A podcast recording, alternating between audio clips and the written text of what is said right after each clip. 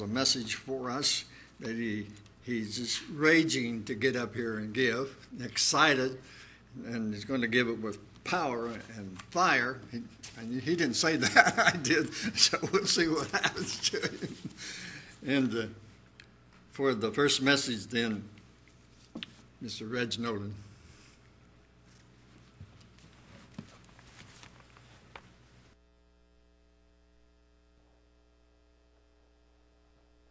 No, this is not fire and brimstone, just the opposite. Uh, I hesitated to develop and deliver this message today because it is a bit sensitive and quite tender at present, because so many of us have lost loved ones and other people that we know. Others have friends and loved ones in the hospital right now battling this pandemic. So I am not unaware, insensitive, or cold hearted about the effects of discussing such a topic. However, I feel it is an important message to communicate. While death is, in, is universal and comes to us all eventually, over the past two years, we have witnessed a marked increase in the death rate as this modern plague of uh, COVID 19 and all its variants rages, uh, ravages our world killing hundreds of thousands of people across our nation and millions around the planet. The 24 hour news reporting cycle doesn't help. Uh, it has become a litany of victims of this disease.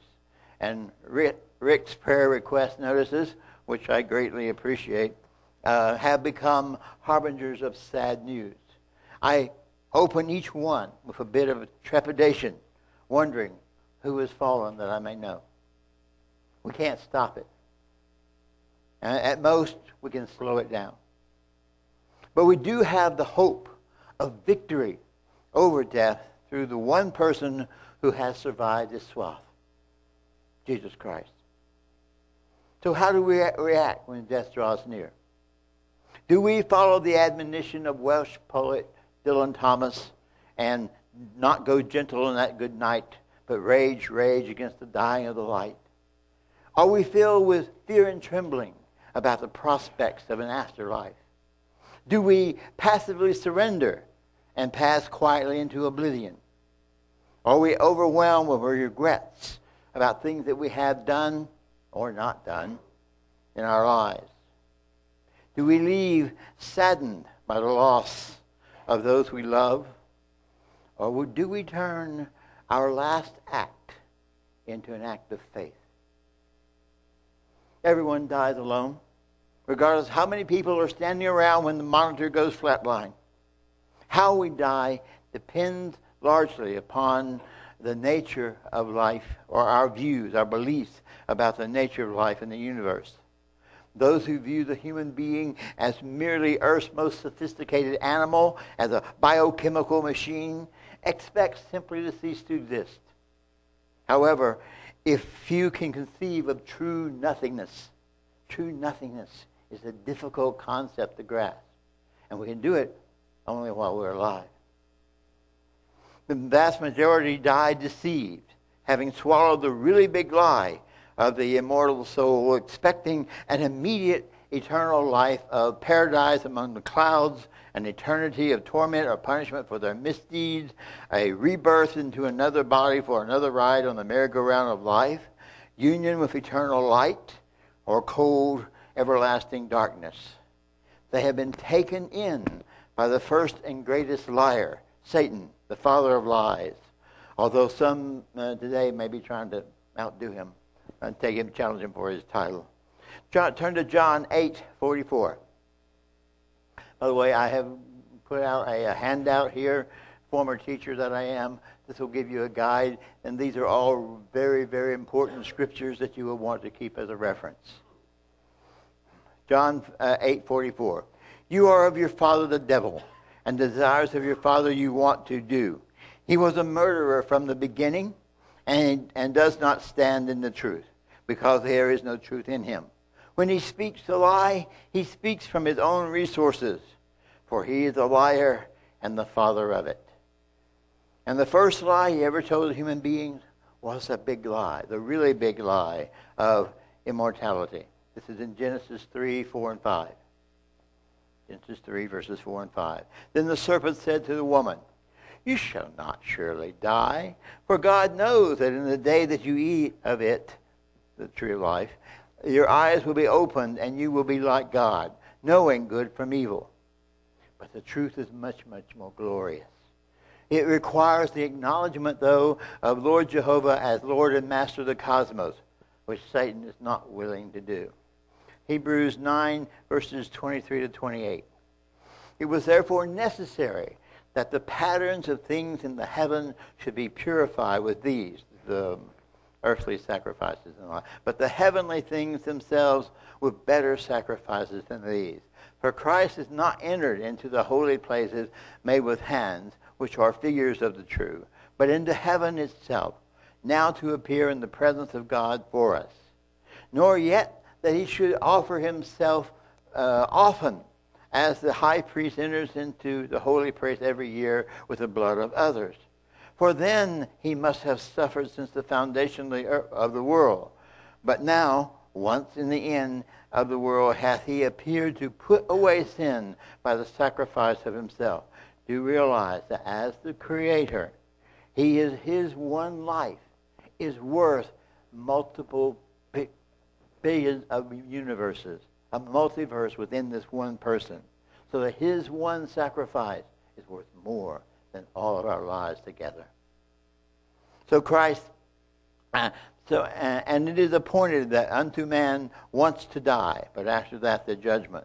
So Christ was once offered to bear sins for the many, and unto them that look for him shall he appear the second time without sin unto salvation.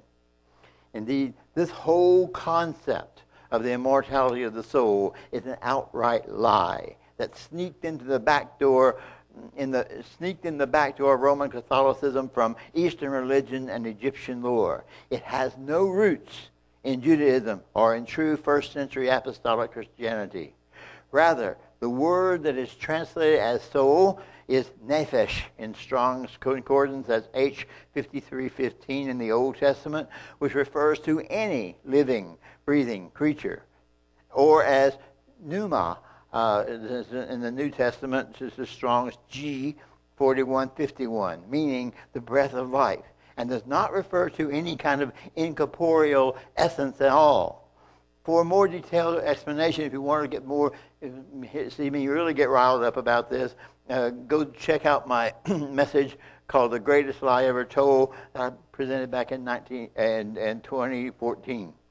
Reproving this, reproving the non-existence of the immortal soul is not the purpose of this message, though. That was that's a given from the previous message that I gave. Rather, I would like to illustrate how dying with the knowledge is an act of faith in Christ. If we die with full knowledge that we are entirely mortal, that we, then, then we die knowing that there is not an immediate afterlife waiting for us in heaven, hell, or purgatory, nor that we are about to take another turn on the wheel of life in some new body, but that we lie unconscious in our grave unless and until Christ returns for us. Consider the words of Solomon the wisest man besides Jesus Christ who ever lived. In Ecclesiastes 9 5, he says, For the living know that they shall die, but the dead know nothing, and they have no, and they have no more reward, for the memory of them is forgotten.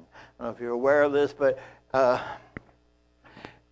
our, our time on earth, unless we make some great contribution and our name goes down in a history book, or maybe it becomes the name of a highway, or a building, or a bridge, or some other kind of structure that's named after us. If we don't make that big a contribution, we have about two generations. That's as long as our name is alive, as long as our name exists. Ecclesiastes 9:10. Whatever your hand finds to do, do it with your might, for there is no work nor device, nor knowledge, nor wisdom in the grave whither you are going. Indeed, Solomon laments the fact that we spend our entire lives gaining facts and developing character only to see it dissolve into dust. He calls that vanity. I do too.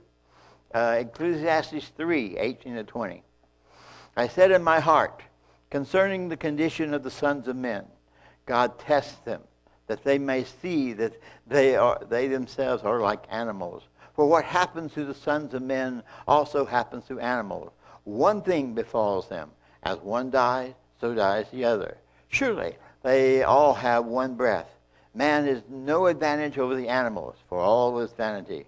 All go to one place. All are from the dust, and all return to dust. Solomon's father, David, a man after God's own heart, also sang of what happens to a man after death. In Psalm 146, 4, he says, His breath goes forth, he returns to the earth, and that very day his thoughts perish. And even Job, who suffered untold misery, still preferred that misery to death, for he knows that. In Job 14:12, so man lies down and does not rise till the heavens are no more. They will not awake nor be aroused from their sleep. No. At death, we simply cease to be. We simply cease to be. And we stay in our graves.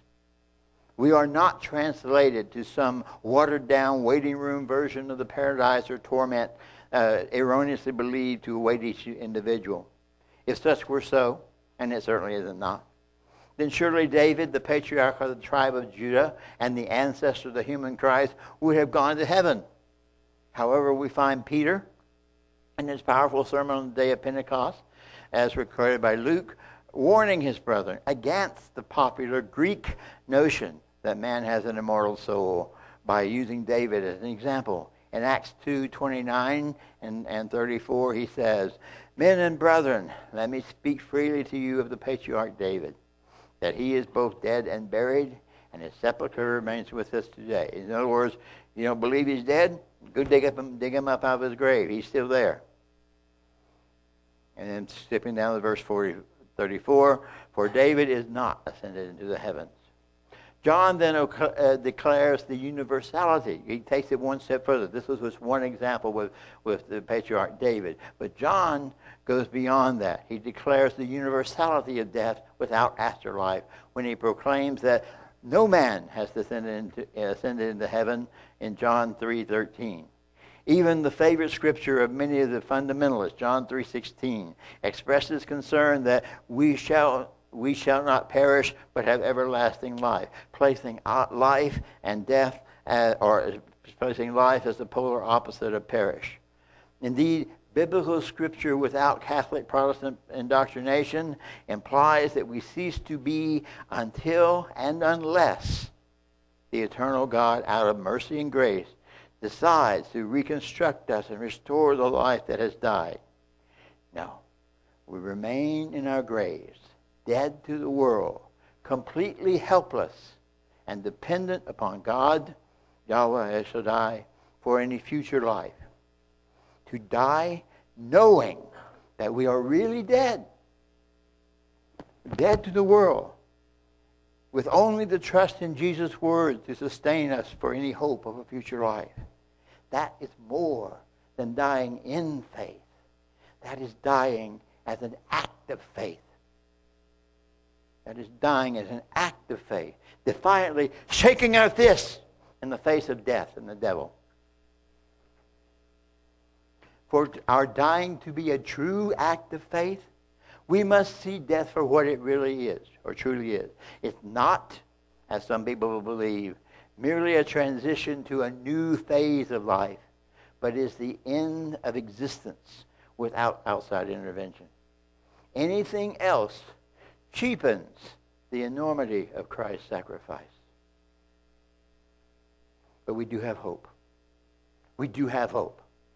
We have Jesus' promise and assurance. In John 14, verses 1 through 3, we have, Let not your heart be troubled. You believe in God, believe also in me. In my Father's house are many mansions. If it were not so, I would have told you. I go to prepare a place for you. And if I go and prepare a place for you, I will come again and receive you to myself, that where I am, there you may be also. This is a promise that he made. We have also the testimony of the two angelic beings who were in the are in on the plan of God from the very beginning uh, for the salvation of most of humanity. This is recorded in Acts 1, verses 10 and 11. And while they were looking there into heaven, he having gone, even behold, two men in white clothing stood beside them, who also said, Men of Galilee, why do you stand gazing up into heaven? This same Jesus who was taken up from you into heaven, he will come again in the way that you have seen him going into heaven. We also have the testimony of the apostles. And we have Paul, we have Peter. All right, for example, in 1 Thessalonians 4, verses 13 and 17, we have uh, 13 through 17. But I do not want you to be ag- ignorant, brethren, concerning those who have fallen asleep, lest you sorrow as others who have no hope. For if you believe that Jesus died and rose again, even so God will bring uh, with him you know, those who sleep in Jesus. For this we say to you by the word of the Lord, that we who are alive and remain until the coming of the Lord will by no means precede those who are asleep. For the Lord himself will descend from heaven with a shout, with the voice of an archangel, with the trumpet of God, and the dead in Christ shall rise first. Then we who are alive and remain shall be caught up with, to, together with them in the clouds to meet our Lord in the air and thus we shall always be with the Lord. In 1 Peter 2, verses 9 and 10, we see Peter says, You are a chosen generation, a royal priesthood, a holy nation, a peculiar people. Boy, is that ever the case. That you should show forth the praises of him who called you out of darkness into his marvelous light, which in times past you were not a people but now are, uh, are now the people of God, which had not obtained mercy, but now have obtained mercy. Peter continues in 2 Peter 1, verses 2 and 4. He says, Grace and peace be multiplied unto you in the knowledge of God and of Jesus our Lord, as his divine power has given to us all things that pertain to life and godliness through the knowledge of him who called us by, by glory and virtue by which you have been given exceedingly great and precious promises. That's what we know. That's what we're relying, relying upon. That th- through these you may be partakers of the divine nature, nature, having escaped the corruption that in the world through lust. Do you realize what that last verse is saying? If we're going to be partakers of the divine nature, that means we're going to become like God. We're going to become God. That's powerful to think about. We have the vision revealed to John on the Isle of Patmos. In Revelation 20, verses 5 and 6, he says, But the rest of the dead did not live again until the thousand years were finished. This is the first resurrection. Blessed and holy is he who has part in the first resurrection. Over such the second death has no power, but they shall be priests of God and Christ and shall reign with him a thousand years. In Revelation 20, we, and John records, Then I saw a great white throne, and him who sat upon it, from the, whose face the earth and the heavens fled away, and there was found no place for them.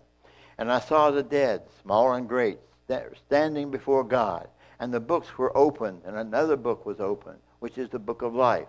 And the dead were judged according to their works by the things which were written in the books. The sea gave up the dead that were in it, and death and Hades delivered up the dead that were in them. And they were judged, each one according to his work. Then death and Hades were cast into the lake of fire. You realize what that means? If death is thrown into the lake of fire, from that point forward, there'll be no more death. Because it is death is destroyed. The grave is destroyed. This is the second death and anyone not found and written in the book of life was cast into the lake of fire. Yes, indeed. We have been given exceedingly great and precious promises through which we may be partakers of that divine nature. But those promises do not fall to us automatically just by dying, as the ancient Egyptians, the Greeks, and the Romans proposed.